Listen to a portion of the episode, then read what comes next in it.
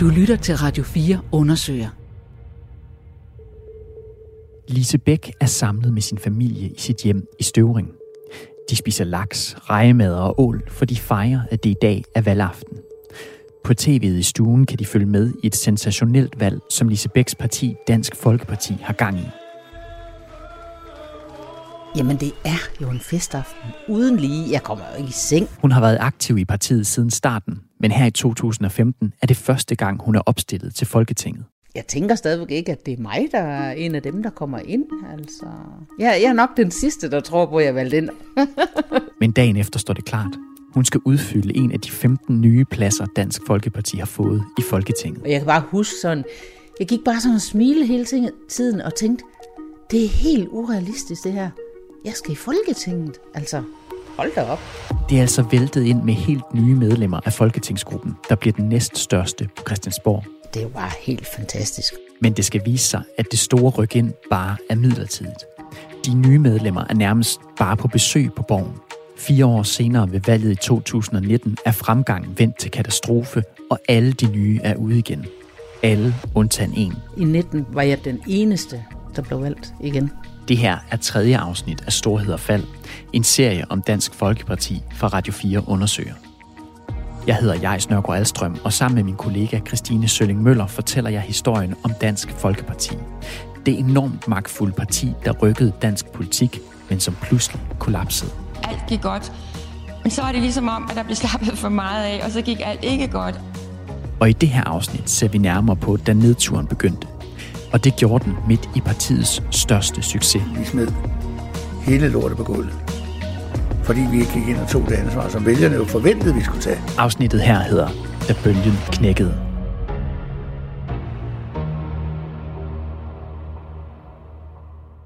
Ved folketingsvalget i 2015 har Dansk Folkeparti overrasket alle. De har fået 37 mandater i Folketinget, og de er det største borgerlige parti. Og det er de borgerlige, der har vundet valget. Lise Bæk træder ind på Christiansborg sammen med 14 andre sprit nye folketingsmedlemmer. Der går jo lidt tid, vi skal jo lære hinanden at kende og sådan noget. Øh, man kan godt sådan lige fornemme det her med de gamle, altså dem, der havde siddet før vi nye kom ind, men vi har det så godt på kryds og tværs. Nogle af de gavede folketingsmedlemmer, som Lise Bæk og de andre møder, er René Christensen, der på det tidspunkt er finansordfører, Kim Christiansen, der er transportordfører. Det gik jo fantastisk i den første periode, ikke? og alle mente jo nærmest, at Christian han var Gud. Ikke? Og... Der var jo, det var jo ikke sådan nogle kæmpe egoer, der kom ind. Folk var sådan øh, meget ydmyge, og så også, og der var jo, altså, og det er ikke for at tale dårligt om nogen, men der var også nogen, der blev valgt, som jo aldrig troede nogensinde skulle være i Folketinget. Altså, som jo, hold op, bare få lov at være her, og så er jeg sådan set ligeglad, hvad ordførerskab, om jeg bliver ordfører for sydvendte cykelstier, så tager jeg bare det, ikke? Altså, bare ikke at få lov at være her, ikke? Og få mit visitkort, hvor der står folketingsmedlem på. Så der var ikke interne kampe om ordførerskab og sådan noget, det, det var der ikke. Gruppen er altså vokset betydeligt. De rutinerede folketingsmedlemmer som Kim Christiansen, René Christensen og Liselotte Blikst har været med til at sætte partiet i den her position. Og blandt dem er stemningen høj. Men den her nye position, partiet er i nu, gør også, at de er klar til noget stort. Jamen, jeg synes at helt klart, at altså, vi blev det største parti i en borgerlig, øh, så, så jeg havde set det som naturligt, at vi var blevet en del af en regering. Jamen, jeg tror, at man skal være ærlig og sige, at det tror jeg, der var rigtig mange. Måske særligt os, som havde været her lidt tid. Jamen, jeg tror, at alle gik der med sådan en lille en. Oh, det, kunne, det kunne da være meget sjovt. Tænk, hvis man kunne få lov til at få et eller andet ministerium, og så gik man også til, ej, nu håb, ikke håb, det bliver noget, der bliver for svært. Altså, det er jo sådan nogle tanker, man går med. Jeg tror, at man skal være ærlig at sige. Vi sad selvfølgelig alle sammen en minister i, i maven. Det er det største, du kan opnå, ikke? Jeg vil fandme gerne. Jeg vil ikke lægge skjul på, undskyld, jeg bandet. Men jeg vil meget gerne have været transportminister. For det er altså noget, trods alt det, at du sidder og tegner stregerne, ikke? Så derfor var vi da også spændt øh, i de her dage, hvor man forhandlede med Lars Lykke.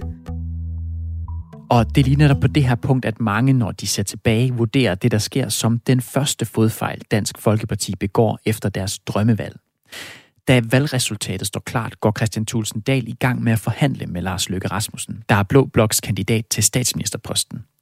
Men Christine, partiledelsen giver jo udtryk for, at man ikke går efter regeringsdeltagelse. Jamen, det er rigtigt nok. Og da Peter Skåb bliver spurgt på selve valgaften, om det her valgresultat så betyder, at de skal i regering, så siger han sådan her. Det, det, der, der er vi nødt til lige at klappe hesten. Det er ikke sådan, vi vil ændre vores politik eller falde på maven, fordi øh, der er nogle ministertapparater, der måske ikke var inden for sigte. Og jeg har fundet en artikel med Morten Messersmith fra dagene efter valget.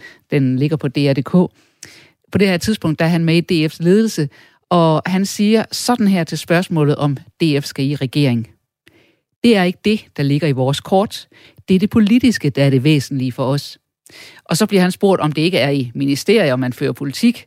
Og til det, der svarer han, jo, men øh, hvad er det sjoveste?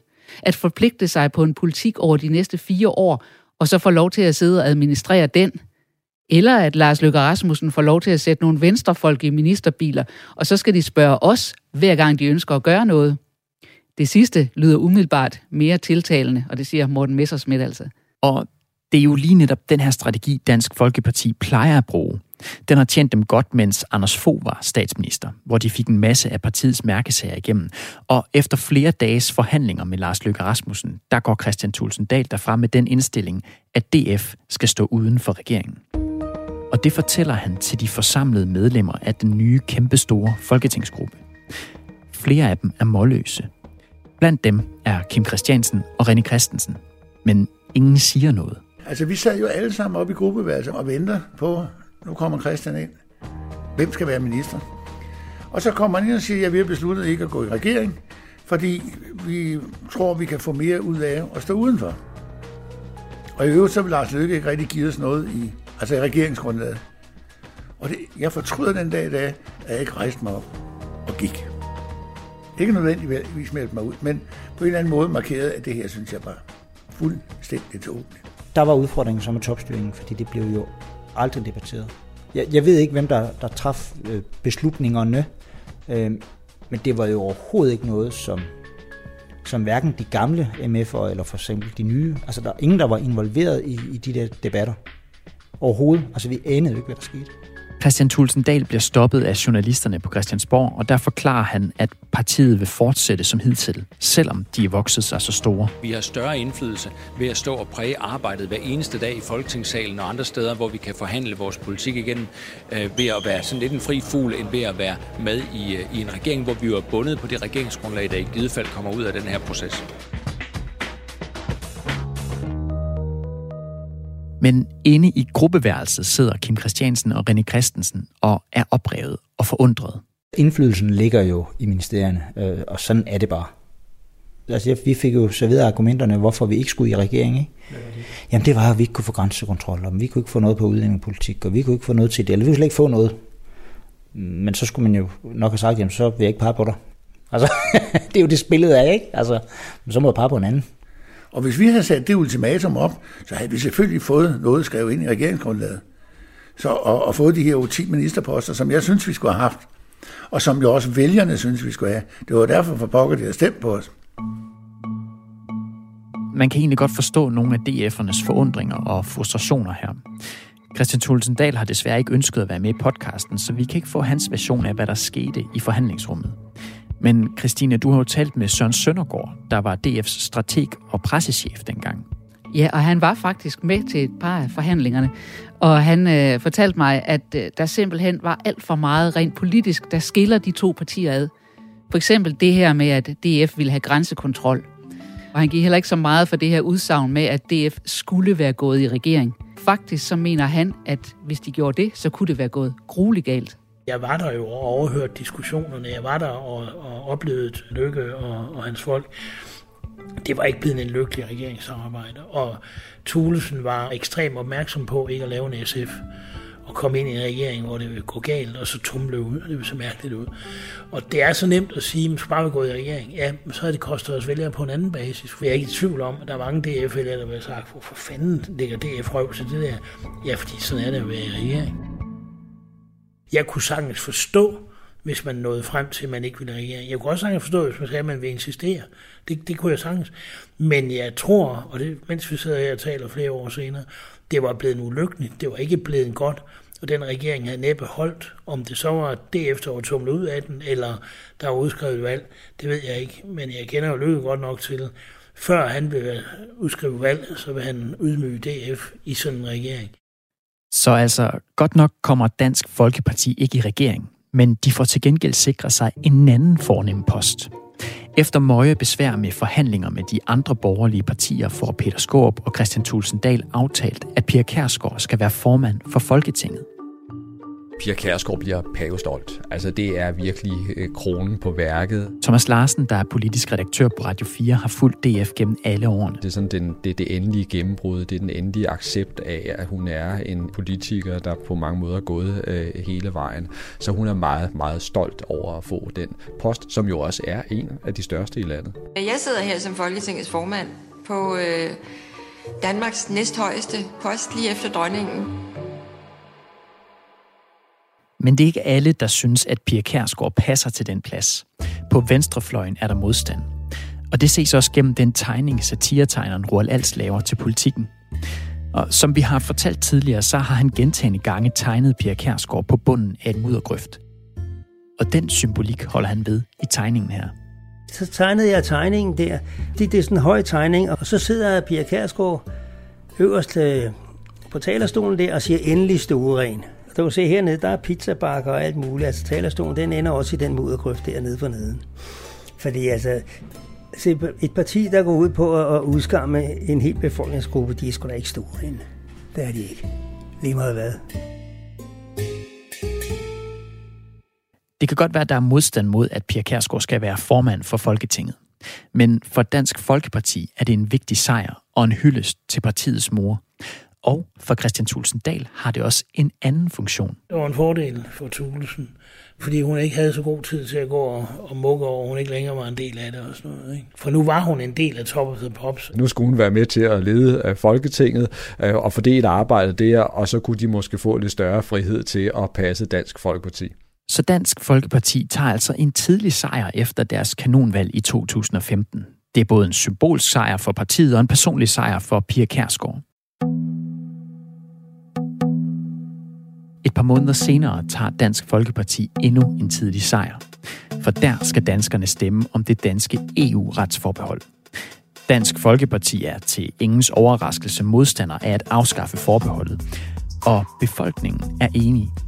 Ved folkeafstemningen bevarer Danmark sit retsforbehold, og en selvsikker Christian Thulsen Dahl står endnu en gang foran sine tilhængere i triumf. Og jeg er bare så glad over, at jeg nu kan konstatere, at det vi for alvor var blevet i sommer, det har vi bekræftet ved det her valg en gang til. Dansk Folkeparti er et rigtigt dansk folkeparti. Så altså, det ser jo egentlig ret godt ud for Christian Thulsen Dahl her i starten af regeringsskiftet. Partiet er det største i Blå Blok, og ikke nok med, at et flertal af danskerne har klædt sig enige med DF ved afstemningen om retsforbeholdet, så er Pia Kærsgaard også blevet parkeret over på et nyt kontor som Folketingets formand, så hun blander sig ikke. Og meningsmålingerne er gode og stort set uforandret i forhold til valget. Alligevel er den her valgperiode begyndelsen til den helt store nedtur, og det starter med en sag fra EU. Der er et opbrud i Dansk Folkepartis gruppe i Europaparlamentet. Det var sent i aftes, at Rikke Karlsson på sin Facebook-side meddelte, at hun forlader Dansk Folkeparti og bliver løsgænger i Europaparlamentet. Og det sker altså i protest mod, at hun ikke kan få regnskaber udleveret. Den her fond, hvor jeg har tegnet mig som medlem, der bliver jeg nødt til at vide, hvad de midler er blevet brugt til, fordi jeg ikke vil være med til at godkende noget, jeg ikke kan få lov til at få at se. Rikke Carlsons udmeldelse bliver startskud til det, der bliver kendt som Meldt og Feltsagen. Kernen i Meldt og Feltsagen er jo ganske enkelt, at Morten Messerschmidt og Dansk Folkeparti de kommer under hårde anklager for at have misbrugsmidler fra EU. Meldt er en sammenslutning af EU-kritiske partier i parlamentet, og Felt er en tilhørende fond. Rikke Carlson, hun er utryg, fordi hun ikke kan få at vide, hvad millioner af kroner i regnskaberne for Meldt og Felt er brugt til. Morten Messerschmidt er præsident for begge, og i pressen møder han hendes kritik med en kommentar om, at hun er en lidt forvirret pige, der kommer fra Rebil til Bruxelles og ikke kan overskue, hvad der sker omkring hende. Men den forvirrede pige fra Rebil har grund til at undre sig. For da Europaparlamentet grænsker økonomien i Melterfelt, når parlamentets ledelse frem til, at Dansk Folkeparti skal betale 2,9 millioner kroner tilbage til EU. Det skal de, fordi man vurderer, at pengene fra Melterfelt er blevet brugt til at føre valgkamp i Danmark. Og pengene måtte kun gå til arbejde, der var relateret til EU. Nogle af pengene er blandt andet blevet brugt på to af DF's sommergruppemøder. Desuden er Rikke Karlsson angivet som en del af bestyrelsen i Meldt, men hun anede det ikke selv, så hun politianmelder Morten Messerschmidt for identitetstyveri.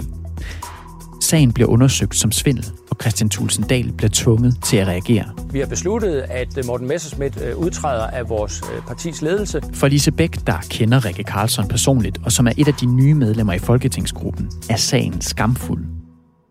Der tænker jeg, nej, det passer ikke. Vi er i Dansk Folkeparti bare bedre end andre. Sådan er vi ikke i Dansk Folkeparti. Jeg var så ked af at blive en del af den der historie om, at øh, i Dansk Folkeparti, der svindler man.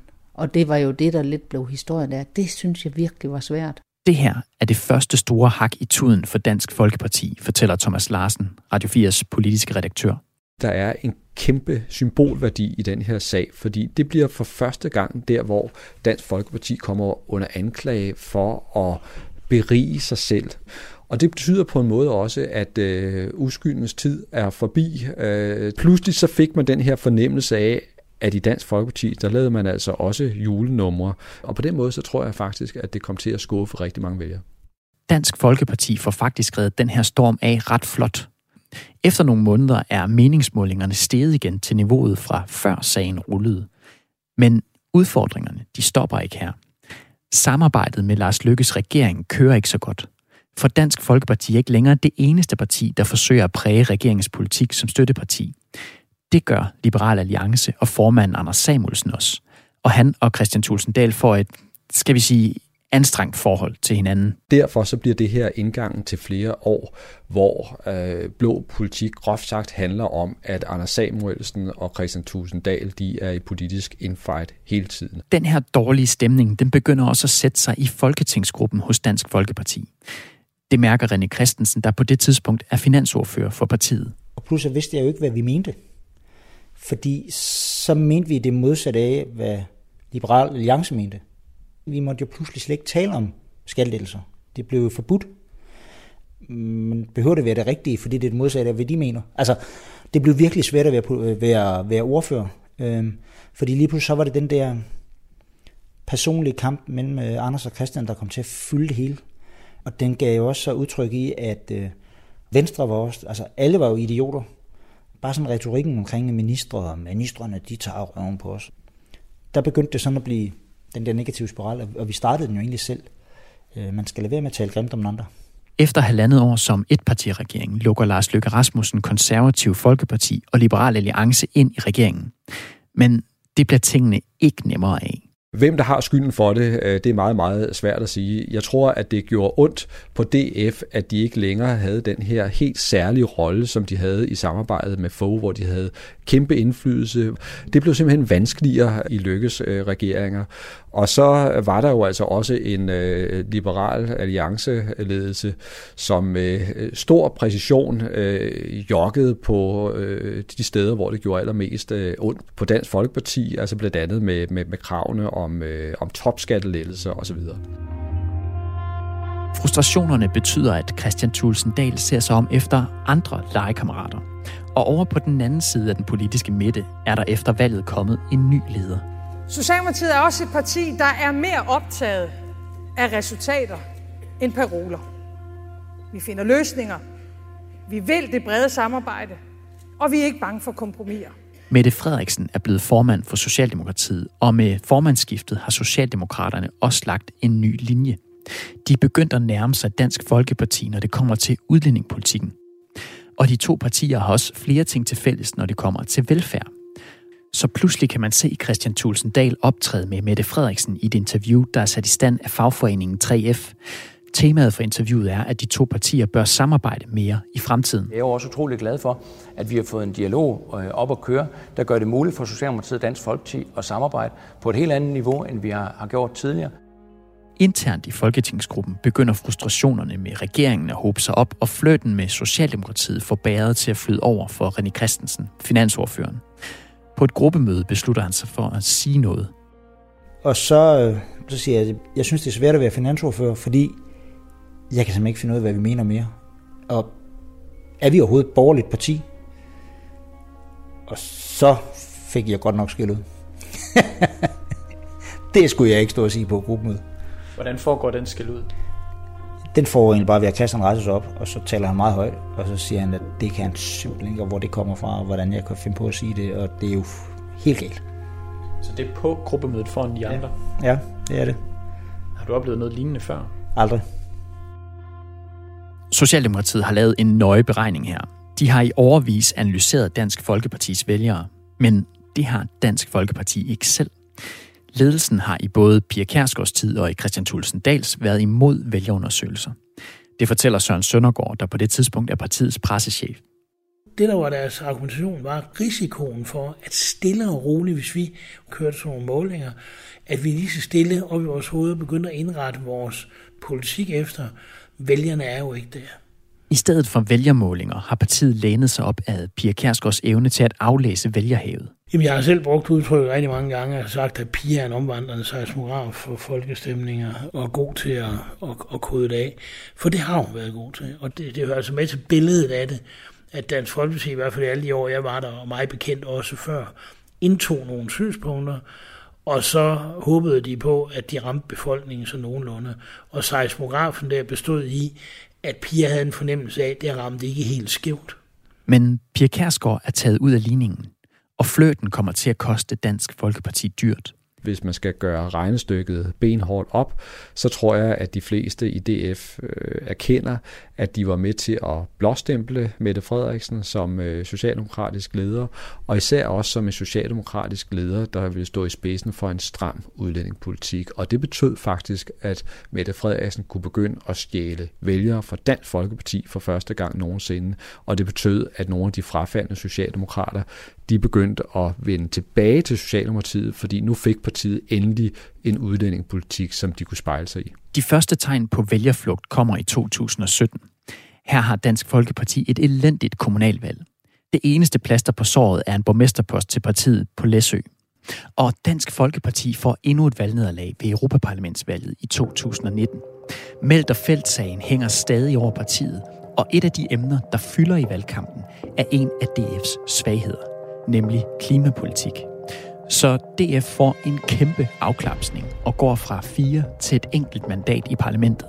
Til valgfesten stiller Pia Kærsgaard sig frem og holder en tale. En gang imellem, så skal man altså også have modgang. Sådan er politik. Så skal vi ikke bare sige, at øhm, det er demokratiet. I talen her, der siger hun noget, der viser, at hendes berømte seismograf, der har guidet DF op gennem nullerne, ikke helt virker, som den plejer. Peter Skorp, der på det her tidspunkt er DF's gruppeformand, står i salen og lytter. Ja, men sådan er det jo tit, når man hører politiske taler, at man på et tidspunkt i forbindelse med en tale kommer til at tænke på, hvor ender den her egentlig henne? og det ser ud som om, at stemmeprocenten bliver høj. Det skal vi være glade for. Har vedkommende egentlig gennemtænkt, hvad, der, hvad det her ender med, og hvad kommer der ud af munden lige nu? Måske er det alle klima... Det tror jeg ikke helt 100. Øh, hvad er det nu, man kalder dem? Klimatosser?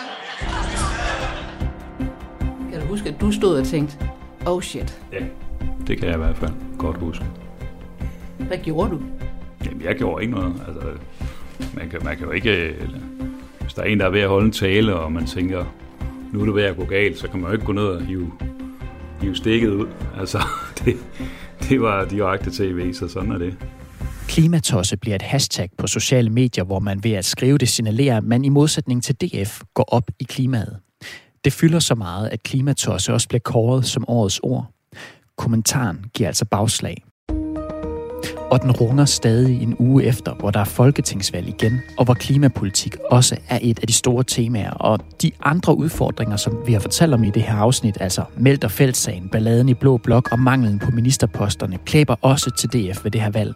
Og både Venstre og Socialdemokratiet har desuden sendt signaler om, at ville føre en stram udlændingepolitik. Så da valgdagen nærmer sig, ved DF'erne godt, at deres folketingsgruppe vil blive mindre. Jeg vidste godt, at vi vil gå tilbage. Det, det vidste jeg 100% godt, men det var overraskende, at det gik så meget tilbage. For hvor Christian Thulsen Dahl og Dansk Folkeparti overraskede alle med succesvalget i 2015, så overrasker de denne gang med et katastrofalt valg i 2019. Det bliver meget værre, end de først troede. Christian har givet os det bedste valg, og han har også givet os det dårligste valg.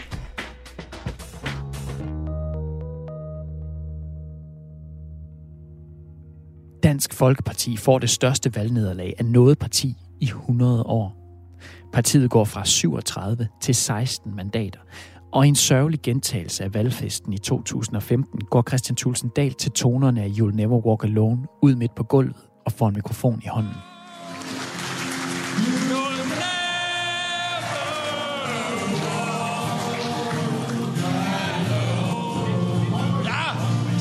Sidste gang smilede han stort.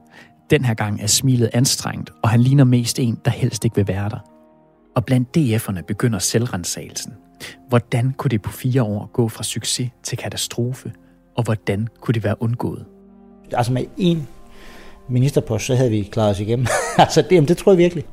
Vores vælgere, de ville se deres, øh, deres formand sidde bag en ministerbil. Altså, nu er det deres tur, vi er ved at skældt ud, og i stuereglen bliver I aldrig, og I kan ingenting, og I landsbytosser og hele lortet. Der kører min formand, han sidder bag bilen, ja, der kan I fandme bare se. Det var det, de ville se.